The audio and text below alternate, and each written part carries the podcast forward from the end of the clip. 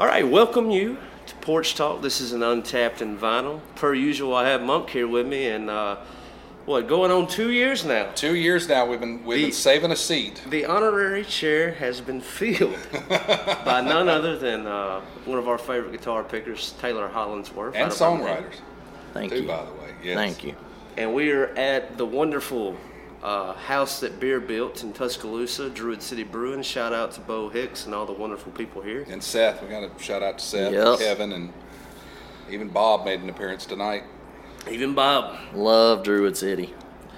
And so, uh, man, we're here to talk uh, beer and vinyl. And uh, man, we got a blip show tonight. Uh, that, that's a little something to ride home about. Man, I, I don't think I've been more excited about seeing a show than I am about seeing a show. I mean, in a long time. I mean, the last time I was this excited was when we had Early James at the Columbus Arts Council. Yeah. And I had listened to that record till I mean I knew every damn word to it. And then when he finally got there, I was like, oh my god, just like higher than my expectations were. You know. He's- and I.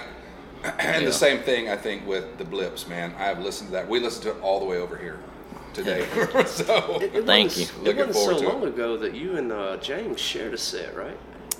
Uh, yeah. Uh, trying to think. When did like we three share? weeks ago? Oh yeah, you're right. Yeah, at Avondale.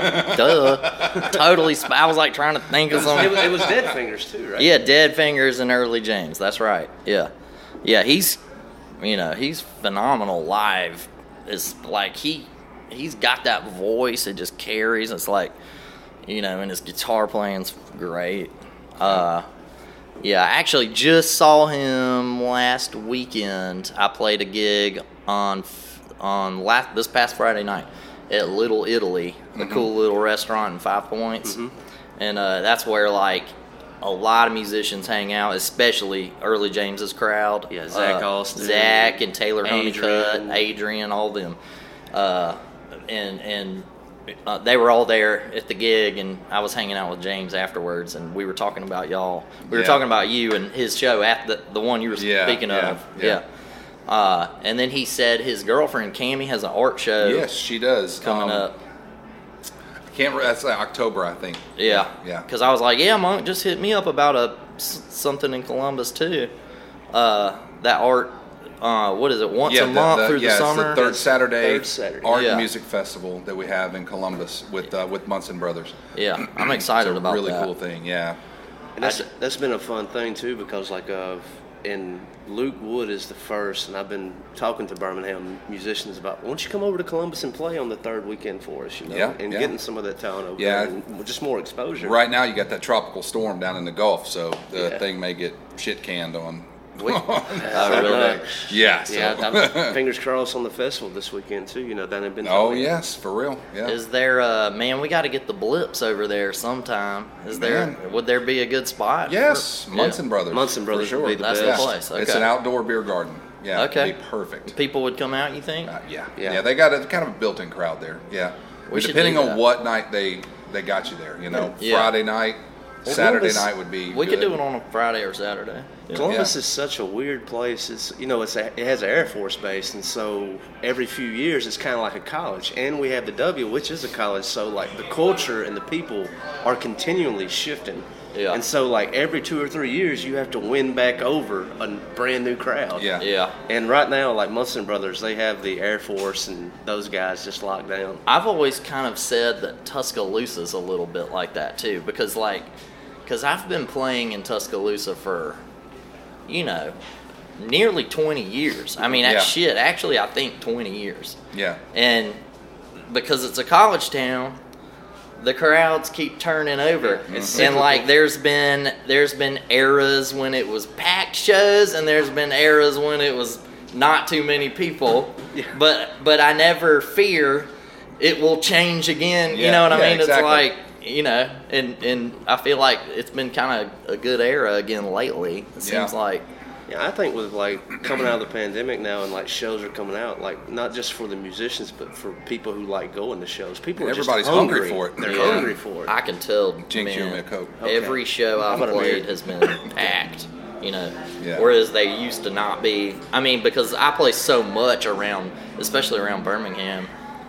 Like, you know, when you play that much, it's hard to get a crowd every time because people are like, "Well, I'm going to Sure. go see him next weekend," or you know, and, it, Yeah. and that eventually spreads out through how many people you got that come to see. you. But lately, man, since the pandemic, it's just like everyone is just partying, man. people are partying. I'm like, this is fun. Yeah, I think it's going to be that way tonight here. The in last Bridge City, show I called sure. of yours at Avondale, and that was a special crowd because it, it was filled with just the singer songwriter types, musicians of Birmingham. Yeah. And it was like just a big party. It was uh, Will Stewart and you played that night. Yeah. That was Yeah. a hell of a night, too. Yeah, that was yeah. And you know, Will Stewart's outside with Yeah. you know he's He in the might be blips. making a cameo appearance. Oh, good. I told him. I, I- was like, you should. You ought to pop in on I this. said all of y'all should come on in here and sit Okay. with us for a little while. You know, Okay. Just, I mean, with us, you're part of this whole Untapped. But they were come and guest. Oh, dude, You're- you're a yeah, part of I this. told him I was like, I was like, I mean, we got to check with them, but you know, we, Yeah, you know, Pop in. I was We- thinking, I, we are down. Yeah, I knew y'all would be down, so Yeah. I told, I told him that. Uh, So, so how did you keep sane during the pandemic? It's the Man. trails, right? Do what? The trails. Yeah, exactly. I actually uh, cut. So my backyard, I back up to the woods in my neighborhood, and my neighborhood is kind of like every street is a dead end. Yeah. So we're up against Red Mountain on one side of it, you know, Gotcha, and you yeah. cross over into the Birmingham side. So I'm on the other side, and uh, Crestwood South is what my neighborhood yeah, is. yeah. And uh, and so yeah, I just one day, actually, right when I moved into that house, I started looking at Google Maps because every house I've had in the last 10 years or 15 years, I've had some kind of access to wilderness in my backyard. Yeah. So it's kind of like a I have to have that now, you know. Sure. But now I'm there to stay. Uh, but there was no kind of trail system or anything. It was just woods. But I pulled out Google Maps and I looked how the roads laid out, and I and I started doing the little measurements because you can see distance on the map if you zoom in. It, it gives you a little uh, what do you call it? Little key or whatever that tells you the distance between Yeah. things. So I, I realized, like, man, I mean, I could cut a really legit hiking trail, and I don't know who owns all the land, but I'm just gonna do it until somebody stops me. Well, what was crazy is like as you got going, the neighbors got involved. Right? Now I have a bunch of people in the neighborhood helping me out. I haven't Yeah. even met them all. I'll go hiking down the trail and somebody will be out working on it that I've never met. and I don't even say, "Hey, it's me. I cut this trail." I just like, "Hi, how are you?" I don't say anything because you know I don't want to get. You never know who you're talking to. I don't want Sure. to get in trouble or something. yeah. So I, I'm just like, man, appreciate you out here working on the trail. You know, I, I love, you know, I love this Yeah. trail and the being in the neighborhood, and it seems like everybody does. You know, it's like Yeah. it's so cool. So I cut. Uh, let's see, I cut well one trailhead at the end of one of the dead end streets, and then I connect. There was another trail. Uh, I'd say a mile and a half to two miles from mine already Mm-hmm. around the hospital up there, the old Montclair Hospital. There's Yep. some trails back there, and they go all the way to. There's a Jewish community center, uh, which is very popular in town, the JCC. They they have bike, uh, mountain biking trails through the woods, and it's all the same woods. Yeah. And uh, man, I cut all the way to it, so I connected the trail to theirs. And then the and then I met the lady who cut the other trail that connected to the JCC trail, and she was nice as can be. You know, hers are more dug out for mountain biking. You know, because mine have some weird little steep thing. You couldn't Yeah. ride a bike over it. You know. Um, Well, a real mountain biker probably could. I mean, oh, You know, yeah. oh, some Serious person. definitely Yeah, yeah. some You ever people. watch those videos of like they do the GoPro cams and like they're going down the mountains and it like almost Oh, gives yeah. me a heart attack Oh just yeah. watching. Yeah. Oh yeah, man. When I was a kid, actually, there was a guy that we lived in. I lived in these apartments, and there was a guy that moved in with his wife, and he was going to. He was getting his doctorate at UAB. His name is Mike Holland, and his wife Susan Holland. And they became the neighborhood parents. They just kind of adopted all me and all the kids on our street would just go to their place all the time, and that's that was our base for mm-hmm. several years.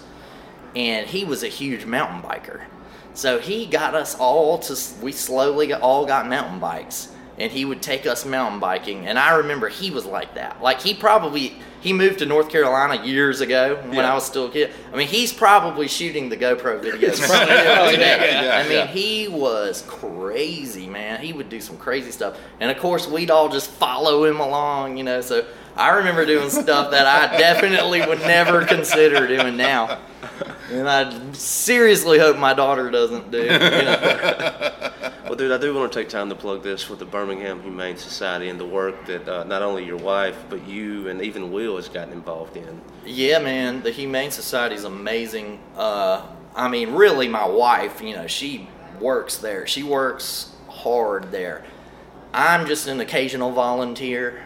I, Y'all I- transports up to Wisconsin. Yeah, I drive the transports. But see, there now there's a guy there's a guy named Bob there. There's a guy named Mike. These these guys are really the ones to give the credit to because they do you know, they're they're retired and this is their passion now. And they do a- all the tran like you Like know, the co- cross country stuff, right? yeah, Yeah. and I do that too with them, but I, Yeah. I don't do near as To the ca- many. to the You know, capacity. I don't do near as many. I might do during COVID, about halfway through COVID. I s- that's when I started volunteering, uh, and I did about one to two a month Mm-hmm. at that time. Um, but since it's all ended, I haven't done any. I haven't. I mean, I've just been slammed with gigs and and work. But I mean, you've been putting out music of your own. You did the blips. I mean, you've Yeah. stayed busy since it's Oh, yeah. okay, we're free. Let's go. you yeah, know? oh yeah, man. And I told them that too. I, I felt bad because I was like, I don't, you know, I don't think y'all understand how busy I'm about to be. But you know, Yeah. I mean, also I'm a dad, and Ava's still at home, so I got that too. You know, and That's Kate right. works full time, so it's a lot to balance. But Yeah. but I do intend on doing more drives when the when the when it lines up. They send you know they have probably a list of 10 to 20 volunteer drivers that are on the email list and then they send out the transports for the month.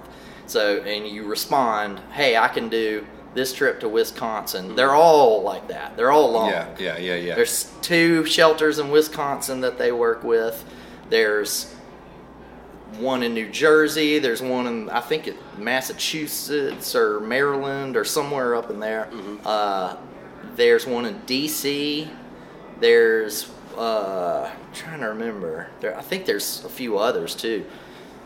And they don't have the stray problems that we have. You know, so they Yeah, will take in it you know you, you take 40 dogs up at a time 30 to 40 dogs up at a time i like to talk about this because when people donate you know the, the place runs on donations Sure, yeah. and and my you know i've known about the humane society for a long time but how long has Kate been involved? she's been there now for about a year and a half, I think, maybe Okay. to two years.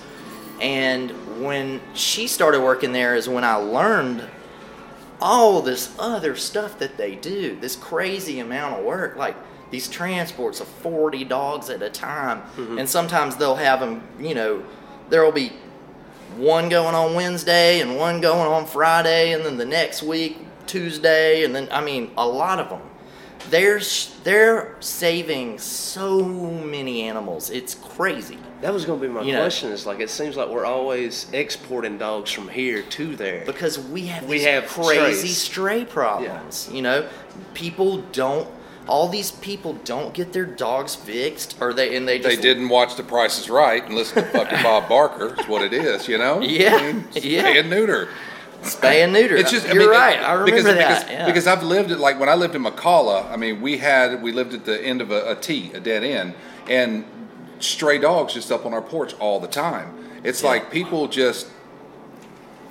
I don't know. I guess they, they, they, they get these dogs and they have litters of puppies, and then whenever the litters of puppies are done, they just drop them off, and that's their solution to the problem rather than have them spay or neutered. You Yeah. know? Yeah, Yep. I can't tell you, like growing up just on dirt roads, because Kennedy's a small town. It's nothing to find a cardboard cardboard box full of puppies. You know. yeah, Yeah. yeah. You know, there has got to be a better way. And like even like uh, you put me on this is like when I go to get my next dog, it's definitely going to come from the Humane Society. Yeah. Oh, they're like- they're there and they need homes. And they can't get them. Speaking of which, is uh, your latest dog? Is it is it fully healing yet? Has it got all its? Simon, Yeah. uh, he he. So we've had him for about a year now, and he still is having skin issues. He's still healing. Like he had mange so bad. I've I googled severe mange and I couldn't find a So photo he's- he's bad. the new- worse he's than the him. new image. I mean, probably so. Because like, when I saw the first picture, like you posted about him, I was like, I've never seen a dog so ate up by mange. Oh, Yeah. it was. He, he didn't have any hair on his body, none. It was all just scabs and just eaten up. I mean, it's the most pitiful looking animal I'd ever seen, you know. And this dog though is awesome. I mean, Good on I you, mean, though, honestly, man. He's honestly, protective too, dude. That honestly- dude loves some Hollingsworth. Oh yeah, he is. He is. He's a man. He's such a good dog. We've actually just took home a puppy recently too, and it's another pit bull puppy because most dogs in Birmingham strays, like Kate said, probably seventy to eighty percent are pit bulls. Pit bulls, yeah, Or pit bull mixes because that's just mutt as you can get. Yeah. But I, the they're the best dogs. You They know? really it's are. so funny how Yeah. they have this like Bad rap. stigma attached to them of being these like oh, aggressive Oh, yes. killer oh. dogs, and they're like the nicest dog. Like if they're like that, they were trained to be like that That's right, because sure, that's not sure. how they are. You know what dog you're most likely to get bitten by? A little small dog. Chihuahua? That, but like when you talk big dog, it's a Labrador or a Golden Retriever. Oh really? Hmm. But they're very mouthy dogs anyway. Yeah. And so sometimes when they grab you, they might be playing, but you are more likely to get bit by them. Yeah. Pit bulls near the bottom of the list, Really? but it's they have that stigma about them. Yeah. Same with Rottweilers. Yeah. They're not bad Well, dogs. Well, I mean, I, I love dogs, but I'm a cat guy. Yeah. And so there was a litter of four cats that were found under a house um, in Starkville, Mississippi, and I'm rescuing two of them. My fiance and I are from the Starkville Animal Shelter, so Oh, cool. we're giving two little kitties. The other two, I think, are going on a transport. I wish I could have all four of them, but I mean, I live in a small apartment Oh, yeah. over Four Main Street. is a lot. yeah, four cats. So a you got to have you know two litter boxes at that point, and I just don't have room for two litter boxes, And- even you know. And I don't know, by the way, I've been meaning to tell you this, and I know it's sad to bring it up, but Sushi, your Yes, cat that yes. you loved, yes. I can't remember if I told you, but you know, we have a cat named Mushi, and Yeah. it looks exactly like Sushi. Really? I gotta Yeah. show you some pictures. Yeah, I'll have to show you one of the cats that we're uh, we're fostering. Looks like that, kinda? We, we, her name is Memphis Marie. Yeah. and she's a tortoiseshell. Okay. And she's got like a distinct line going down the front of her face, and one side of her face is kind of more black than the other. Yeah. So she looks sort of like sushi just because she is, because all tortoiseshells kind of look Yeah, alike, you they know? do, yeah, yeah. Well, that's why I'm Mushi and saying. sushi. Yeah. Yeah, yeah. Yeah. But Oh, I was heartbroken, man, when I, I found her that day. Oh That's my the goodness. worst. My, I lost my before Simon. My my favorite dog I'd ever had was this dog Cammy, also rescued, of course, and No relation to Cammy, the no, no- relation no Cammy her, Winley. James's girlfriend. Yeah. No Cammy Uh, Winley involved here. But this dog, this dog was named Cammy because when uh, I didn't find her myself, when the woman that we got her from, she found the litter. Well, she put uh, collars on all of them, and Cammy's was a camouflage collar. And she Oh. could. She this woman was like a saint. She rescued so many dogs. She was like it was like an, her own shelter in her backyard Yeah. and in her house. I mean, when we went to pick it up, I, she had probably thirty dogs that she had rescued. Wow. And she said her husband was nuts because of it, but like she's like, I can't help it. I just this is what I do. And uh, but Cammy was the best dog ever. You know, just the perfect dog. And uh, and uh, she died. Uh, let's see. Not this past October, but the one before. yeah.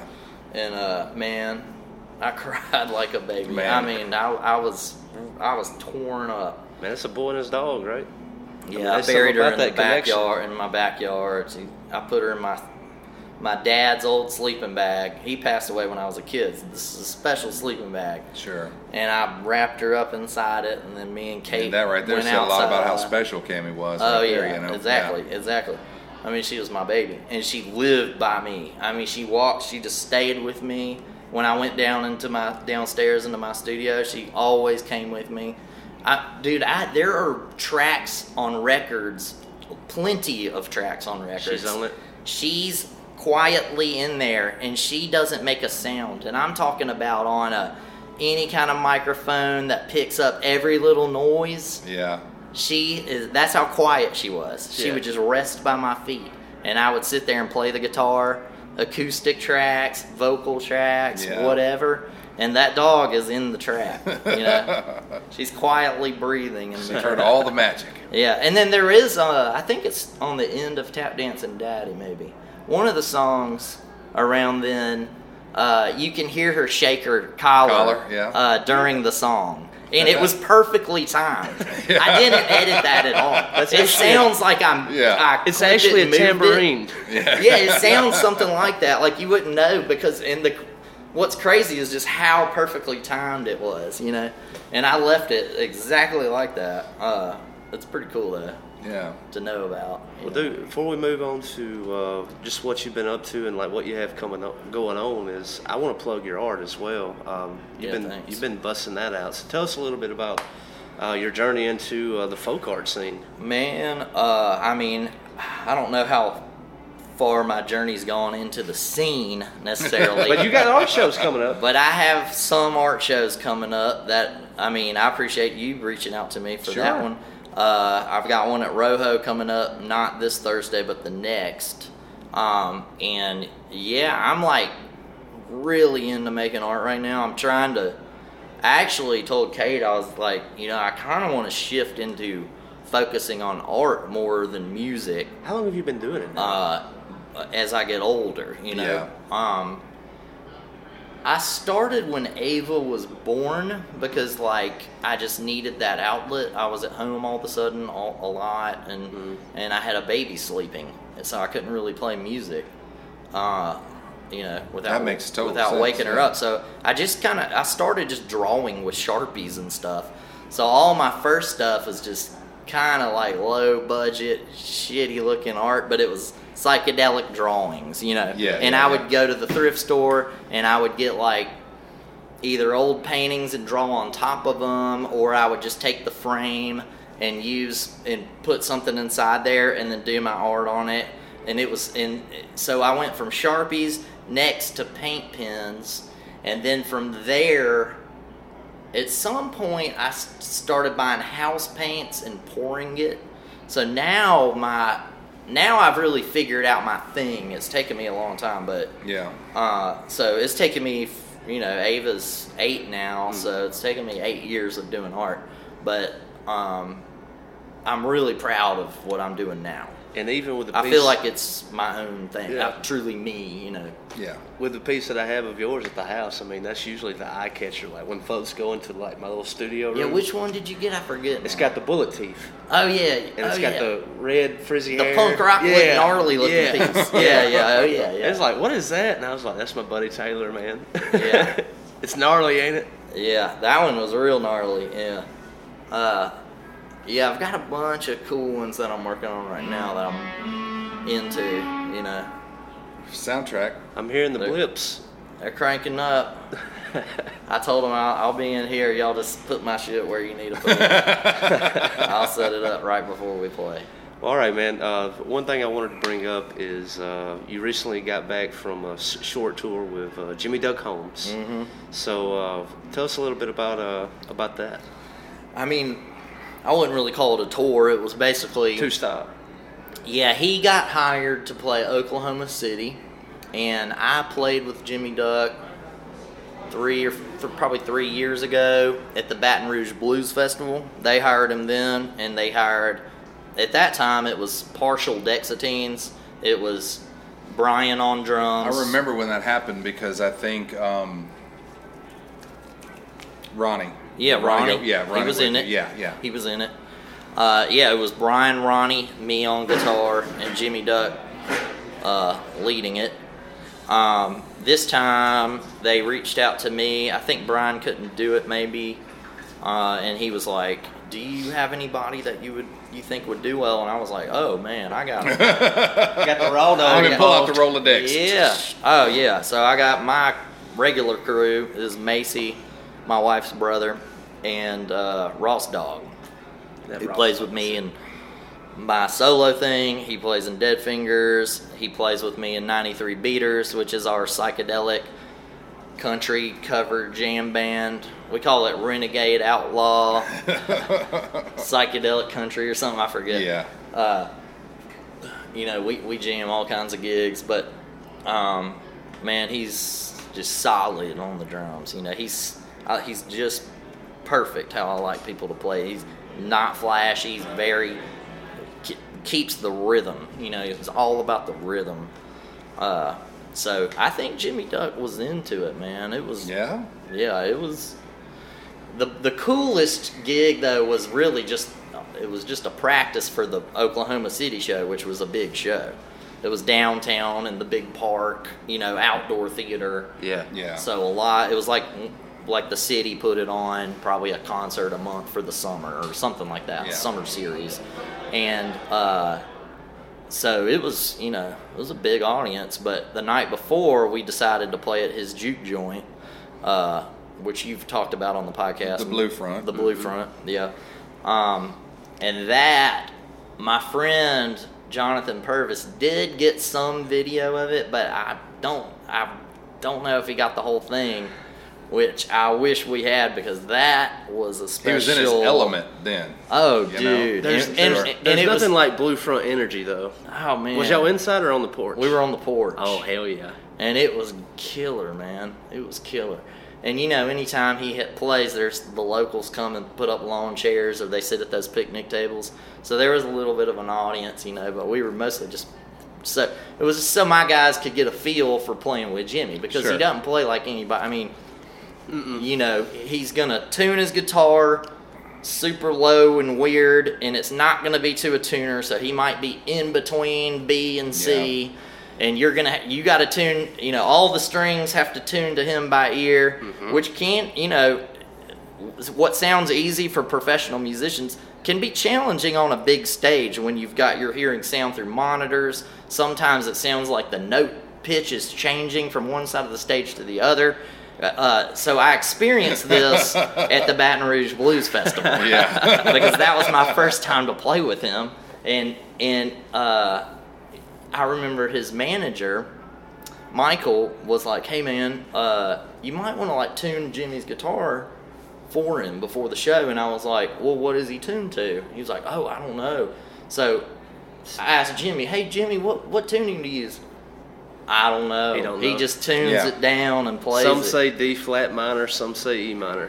Yeah, it sounds like an open. No, man, he was uh, he was pretty low. I mean, I think he might have been lower than D.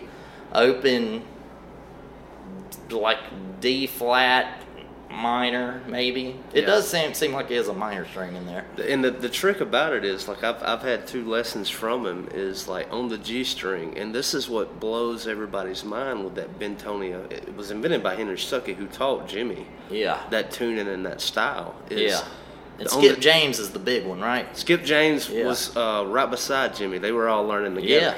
Yeah, yeah. He And was from Bentonia. That's yeah. right. Yeah. And so it's it's the G string, and what it, what throws everybody off about that Bentonia style is when you put your finger on the first fret, it's major, but when you take it off, it's minor. Yeah, that's right. And so you're always That's in, the G you're- string, You're right? always yeah, yeah. You're yeah, always yeah. in between. Well, I know that because I play that same tuning but major. Yeah. So I, I go like this for the minor, my hand down, but I can't do a minor on the open chord. Yeah.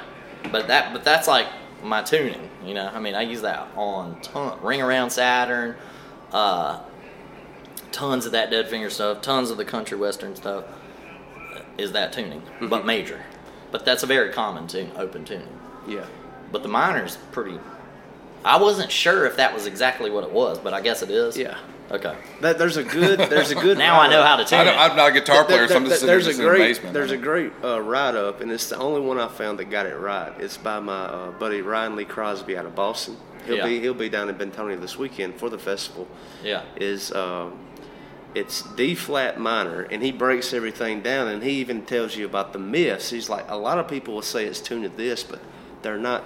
That's not it. Yeah. And uh, because there's a lot of differences, and- but like anybody that's played with Jimmy be will tell you, be like, I might not know exactly what it is, but it's not that. Yeah. You know. Yeah. I mean, that happened. I remember years ago. I went up to. I was working for Okra magazine, not Oprah. Okra. People confuse it all the time. But I, I went up to um, um, the the Blue Canoe in Tupelo Yep. to interview Leo Bud Welch, and saw him play. And I've never heard anybody more off on their guitar sound ever in my life. It was almost painful. And this Yeah. was just, uh, I think it was like three months before he passed away.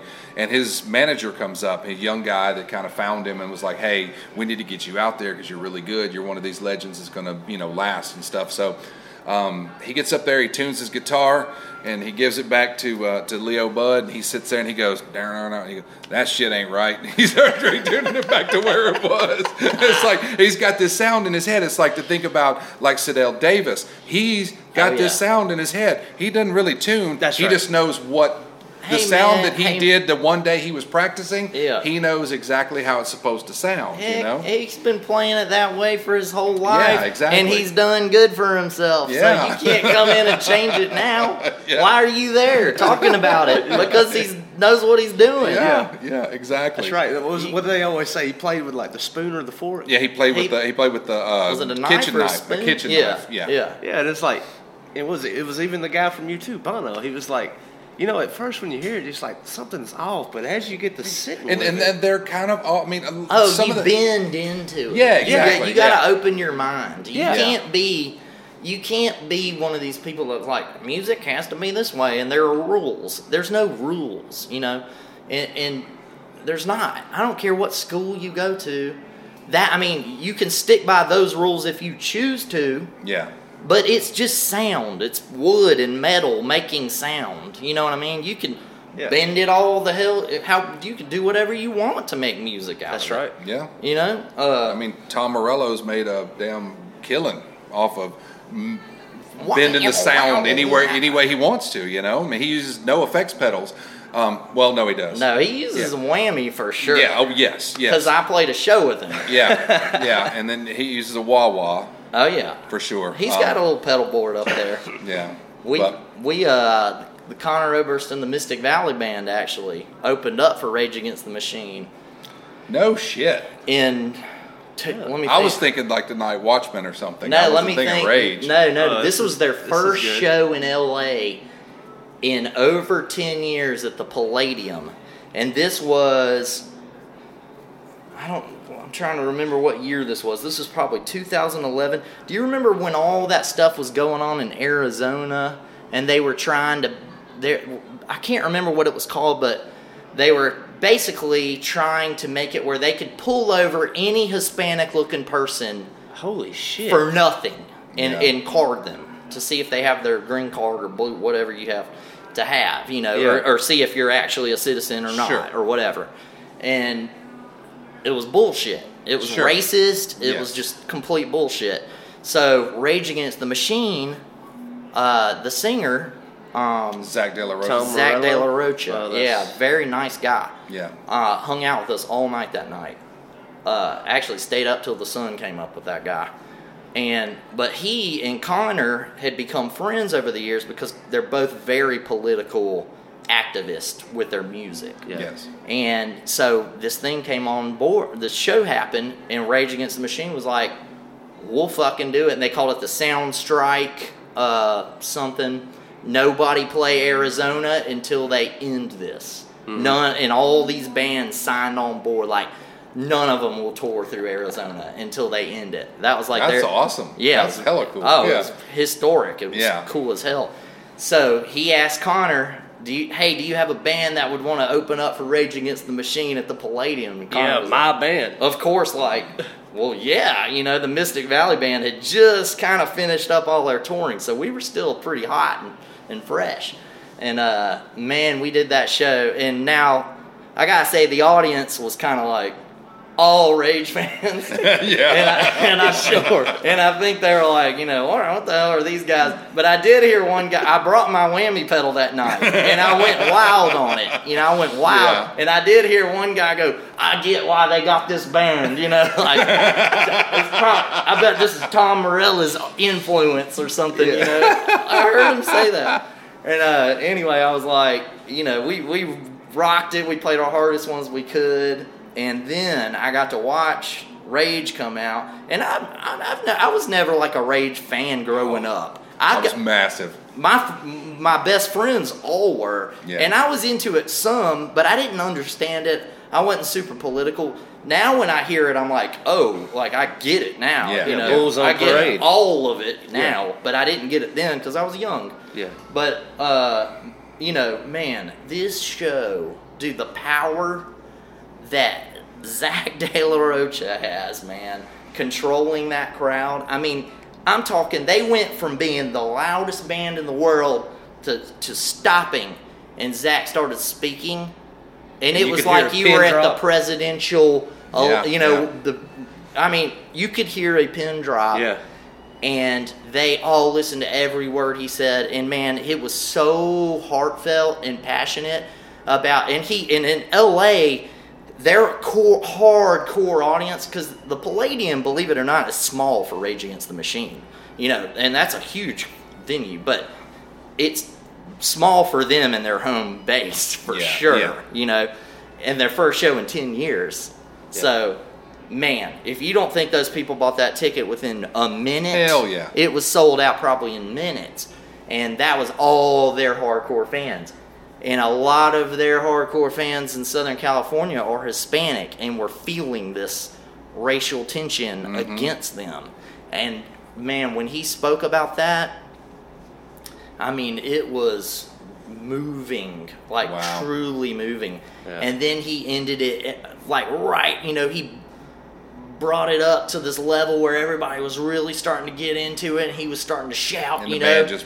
and broke then it just into it. and then it just went ba-dum, ba ba-dum, ba ba dude the whole Bulls room parade. started Hell yeah, erupting. Yes. oh man i That's was like awesome. whoa Yeah. you know it was crazy Feel the earth shaking a I, I, little re- bit. I remember back was when crazy. I remember back when Rage first started, when their first record came out. I mean, there was nothing like to to ears in, in Columbus, Mississippi. There was there was we'd never heard anything like that before. Well, if you look And- back into the '90s, at the time they came out, there was nobody that sounded like No, them. no, and nobody that political that was in the forefront. Yeah. you know, because I can remember. I don't know. I'm gonna show my age here between you young guys, but like I remember 92, 93 being down at the UNO Lakefront Arena at Lollapalooza when it used to tour, and right before Tool played, Rage Against the Machine took the stage, and I'm a, I mean, I'm six foot three. Yeah. You know, so I mean, at that time, I think I've shrunk a little bit since I've got older. My posture's gotten worse, but man, I had, I went Sit into the, straight. I went into the mosh pit for that show. It was just it, the whole crowd was bouncing, even in the back. The Oh, people I'm who sure. weren't in the mosh pit were bouncing. I got pushed to the front, had to be pulled over by a bodyguard or a bouncer or whatever. Yeah, yeah. Pulled over and walked Yeah, across yeah, the stage. out, And I'm yeah. just the whole time just looking, and Zach's just jumping up and down and right in front of me. And I'm like, oh my god, that guy's so amazing. Yeah. just Like- so much energy. I I only imagine it like a Jack White show is like the first time I saw Jack White live. It would I would have had to thrown a rock I- I- twice to be able to hit the stage, and it's still like I had earbuds in, and it still hurt. I, Really? I get That- you. I mean, that's how Yeah. I imagine Rage Against the Machine Yeah. just being loud and fucking proud, right? I, I get, Yeah. I get what I like. I see what you're doing right there because I was going to say I've never seen the power of a vocalist. The band tries to match that power that he has, and I think Jack White kind of does that as well. The way Jack plays and the way his band, you Oh. just watch them. They're all in sync. They're all watching Jack to see what he's going to do next, so they And make sure they're on point. and- you know, And like Oh, yeah. most Rage folks Against don't know that same there's way. an eleven, but like Jack and Rage, they know where Yeah, eleven yeah. is. You know. Oh yeah, man, they know how to command a crowd too with their you know presence. Mm-hmm. That's it. I mean that that it takes something special to really own the room, you know, and really bring them in. I mean that's hard to do, you know. I mean, obviously when it's your hardcore fans, it's not as hard, but to get to that place and get to that level, that's very hard, you know. Yeah. I think it takes some something pretty special, you know. so is this Blips record? There going to be more Blips records? Yeah, is this like a thing you're going to get into, like for sure now, or none of us really know and none of us want to like say or Yeah. really you know i think we're just doing it as long as we're having fun but we do have another record written already, pretty much. We haven't recorded anything. Yeah. But we've got the jams. We're actually gonna play a couple tonight. We're gonna, Cool. we're gonna play some new Blips materials. 'Cause I, I was wondering because you're play, you'll be playing for like an hour and a half tonight, and I'm like, the record's like thirty something minutes long. We are, probably are you gonna do some solo be stuff in more- I there? say, I bet they're gonna stretch them. Everybody We're West probably gonna, gonna play be more like stuff? an hour tonight. I don't know. if we can make that. but we do have we have one cover, and well, actually we have a couple other covers we can pull out if we need to. What time is that show, by the way? We start in 20 minutes. Yeah. Perfect, okay. Yeah. uh, yeah, we're good. Um, but yeah, Probably need to I go out there and sound check here in a minute. yeah, I think they already did. I'll just kind of get a real quick line check. I'm the line check. Figure it out I'm as the we line go. check master, man. Hey, I'm sorry, but I'm not gonna make sound check. Uh, is there any way I can just line check? You know? I wanted to ask you this, and uh, this is a little bit on the nerdy side, but um, just with sitting down with uh, your records uh, and trying to emulate some of that sound, and I'm beginning to notice that a lot of it is not in standard. Uh, what are some of your favorite uh, tunings? Well, I mean, like I said, open D is very common for me. Uh, but I actually, a lot of it I do in standard. I might, like, years ago when I was doing more rock and a little bit more punk kind of stuff, I tuned, it was standard, but it was tuned down. Uh, sometimes a step, sometimes just half a step. Sometimes, you know, I tried a few, I experimented. Uh, at some point, I came back up to standard because I would play so. I, I began playing guitar with so many other people. Uh, I realized uh, basically I'm lazy, but I just didn't want to keep retuning my guitar every night because I would just play night after night, but it'd be with a different group or a different thing. So I got back to where I was playing in standard a lot, uh, which now I'm really comfortable at. Um, so mostly that. Sometimes I do open G too. Okay, okay. So that's the third one that I'll throw out. we had uh, at the end of the when when James was early James was with us on the podcast, he and I talked about your guitar style and how he was kind of pulled some influence from you. Like you just you, it kind of seems to me, and I'm not a guitar player. I'll claim my ignorance. I can play bass a little bit, you know. I can do a bunch of like the first chords of a couple songs. That's about it.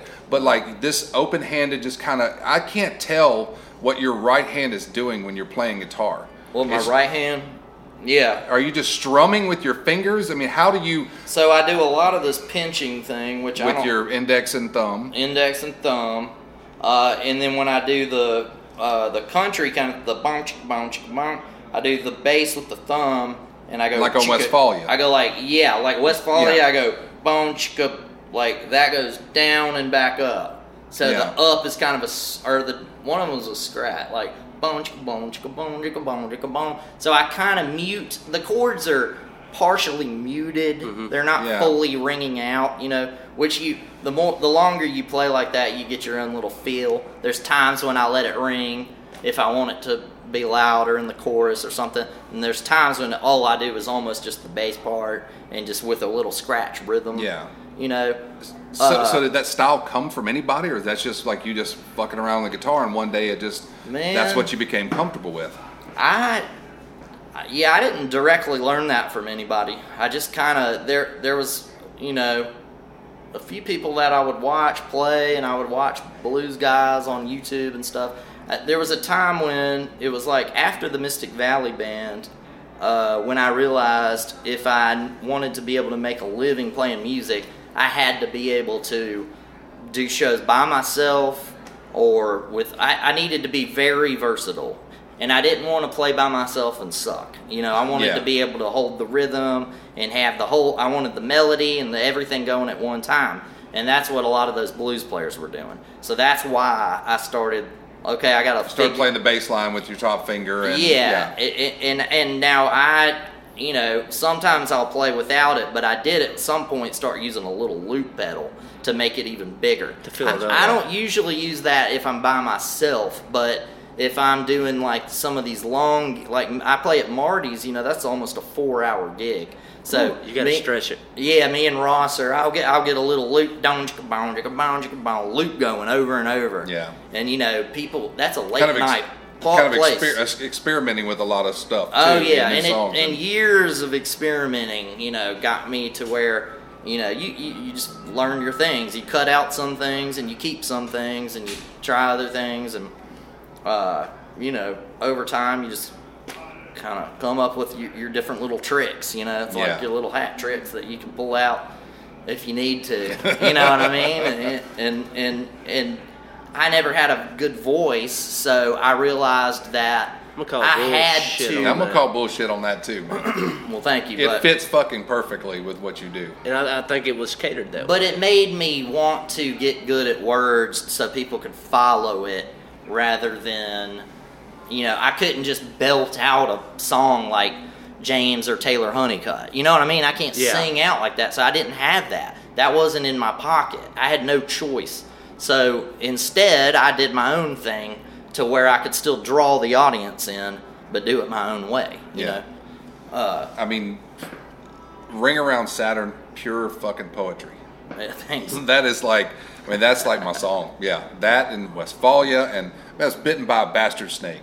I knew it was a Yeah. bastard because the snake ain't got no dad. Damn I- it, that's like, I mean, it's simple as shit. It's like you're talking about a fucking snake, but you're making fun, and it's freaking amazing, you it, know? it just put a smile on your face. I like lyrics to be fun and funny, kind of like. Yeah. You know, sometimes I get bored when the shit's too serious. I mean, I like things to be serious in the deepest meaning of it, but you know, I like it to be kind of playful. Got a little always- whimsy to it. Yeah. that's the kind of stuff that catches my ear. You know, John Prine is the perfect example Yeah. of that. He's he's the master of it. Uh, so once I discovered him, I, I really was like, okay, that's the kind of lyrics I can relate to. You know, I don't know if I fully go. I mean, you know, I like a lot of different styles, but but that's certainly a part of you know. I think stylistically, like I try to add those. You know, comic elements, comic relief to the overall seriousness Yeah, or whatever. Yeah. You know, and Ring Around Saturn's purely playful. You know. Yeah. Uh, I, I knew when I wrote it, it was good. I, I wrote it in one sitting. I just sat there and I wrote it. You, you wrote the lyrics first before the I wrote it the exact same time. Yeah, I just wrote it and I heard the chords in my head and I knew where to go. It's just a one, four, five. It's three chords. Uh, and I, yeah, I don't know. I just as soon as it was done, I, I, I was like, how? I cannot believe I did it. I showed it to Kate and and I was like, I mean, is this good? You know, like I feel like this is pretty good. Yeah. Oh my god. and uh, and you know, she was like, "Yeah, I like it." You know, I couldn't Yeah. tell. Honestly, I was like, "I don't. Maybe it's not," but it seems like a lot of people like it. So yeah. Well, good. you All know, right, we are at 746. Uh, Yep. One All last right. question. yeah, Uh, just to talk about, uh, I mean, the Blips has gotten a lot of great press from a lot of Oh, different yeah. people. It's amazing. Of, and whether it Little continues or what you know, whatever happens is like, I, I think it left its imprint as far as. I can't tell you how damn proud I am of the Blips. Man, me too. Me It's too. like just that. That's Birmingham, Alabama, yeah, and that is exactly what we needed. And I'm glad y'all waited yeah, to release it. yeah. It seemed like our only option at the time. Really, I mean, we could have tried to push it out, but we wouldn't have been able to play at all. You know, it's like. Uh, but we during that time already had some of these new songs working, so we'll hopefully crank out the second one pretty fast. I hope. Uh, but yeah, it's been amazing. I mean, I never would have expected the love that we've gotten off of that. You know, never would have expected it. Yeah, I mean, every time I see a post, it's like, who's looking at it? And I'm like, oh my lord. Yeah, it's crazy. It's like it, it really is like that stuff just spirals out of control. Like, but it, it's weird. But it's like as soon as one bigger name actually says they like it, then all of a sudden all these other Everybody They're likes like, it, yeah. because they they they're like, well, who the hell's this? You know? Yeah. Henry Rollins is like, well, little Steven's listen to it. I'm gonna listen to it. Yeah. You know? Yeah. Yeah, and they feel okay to Yeah. talk about it. Yeah, you know, yeah, like they're not questioning like, Right. is this good or is this just me? You know, Who, who was the first one with the big props that you were like, oh my god, did y'all see this? I mean, Was that Rollins? Rollins was the first one to come out, but we knew about Little Stevens first. Yeah. Okay. But that one took longer to roll out. I knew about that like a month and a half before it was going to happen. Well, well, no. So we knew that Little Steven started playing it on his show. Yeah. But we didn't know it was going to get the coolest song in Yeah. the world thing. Yeah. And then all that, and then just did a big interview for their coolest conversations, which is Mm-hmm. freaking insane. Like, dude, I started scrolling down it. The other, like, I was like, Yeah, I saw your post about it, and it's like, and I looked at it too, and I was like, "Holy crap!" Le- legends the caliber. there, just like crazy top motherfuckers on there. Yeah. Damn. sorry to cuss. no, Uh, it's No. uh, That's not the first cuss word you've said tonight. I know. I know. I'm bad. I'm bad. My daughter is just all all night long just hitting me. Dad, Dad, swear jar. You know, mom's giving mom's jar, yeah. giving up. She's just like, "That- Yeah. it's just your dad. How he is. Uh, but yeah, man, it's been crazy. So th- yeah, that little Steven thing's to me that's been the coolest by far because you know I really like a lot of the stuff they play. Mm-hmm. You know, that's a cool, cool channel yeah. uh, and and all the the stuff they just push out and support and represent to be in there with that is you know it's an honor. It's yeah. To big get the honor. coolest song in the world for the week. Shit. Yeah, You know. yeah. I mean, yeah. I've never had that before. So. yeah. And one last question. Let's close out on this. All right. Is uh, uh, Taylor? Uh, you have released a single, uh, "Do Right." Yep. Uh, what about for the next album? When are you thinking? When is that going to be ready? I don't know. I got another single ready. Probably just I'm you know I'm probably just gonna drop it out in like a week or something. So be ready. I decided I, I just like just like releasing them. You know, because because I do so many different ways of doing things, but but I have thought about it. I've been like, okay, I might I don't want to give away everything that would be on the record, but I've got a pretty good bag of songs ready to go. That I oh, and there's a Dead Fingers record fully finished. Hell yes.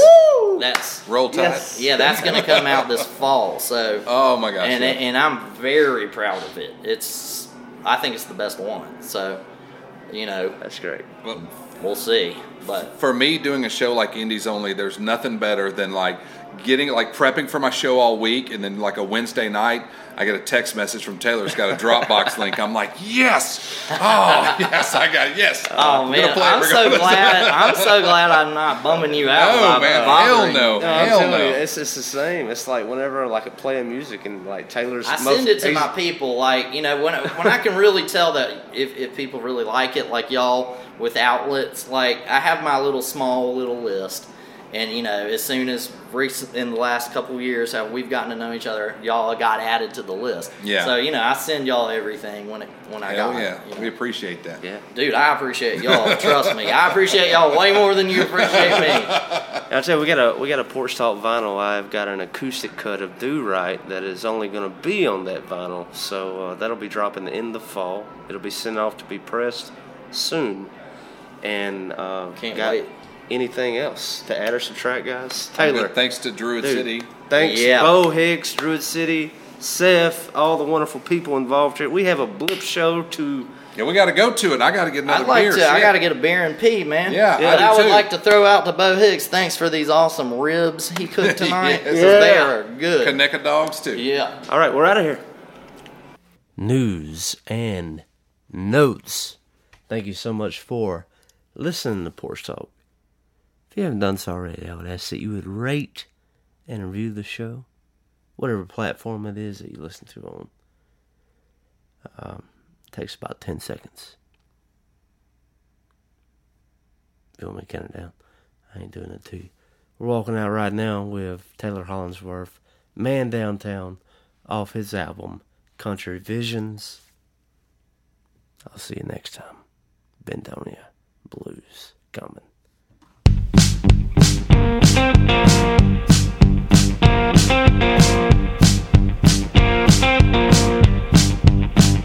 A man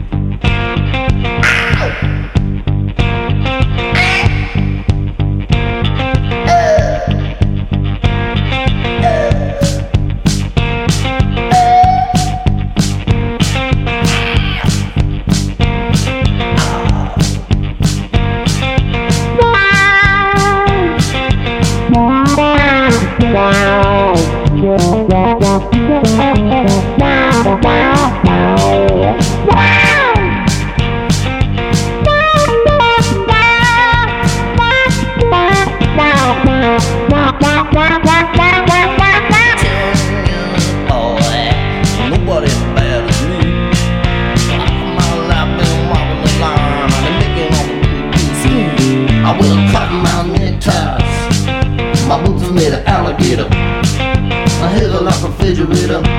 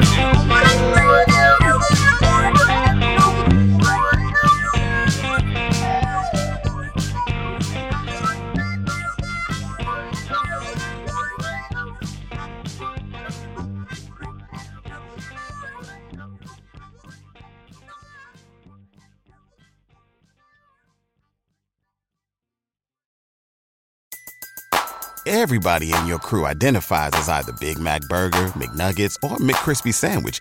But you're the filet fish Sandwich all day. That crispy fish, that savory tartar sauce, that melty cheese, that pillowy bun. Yeah, you get it. Every time. And if you love the filet of fish, right now you can catch two of the classics you love for just $6. Limited time only. Price and participation may vary. Cannot be combined with any other offer. Single item at regular price. Ba-da-ba-ba-ba.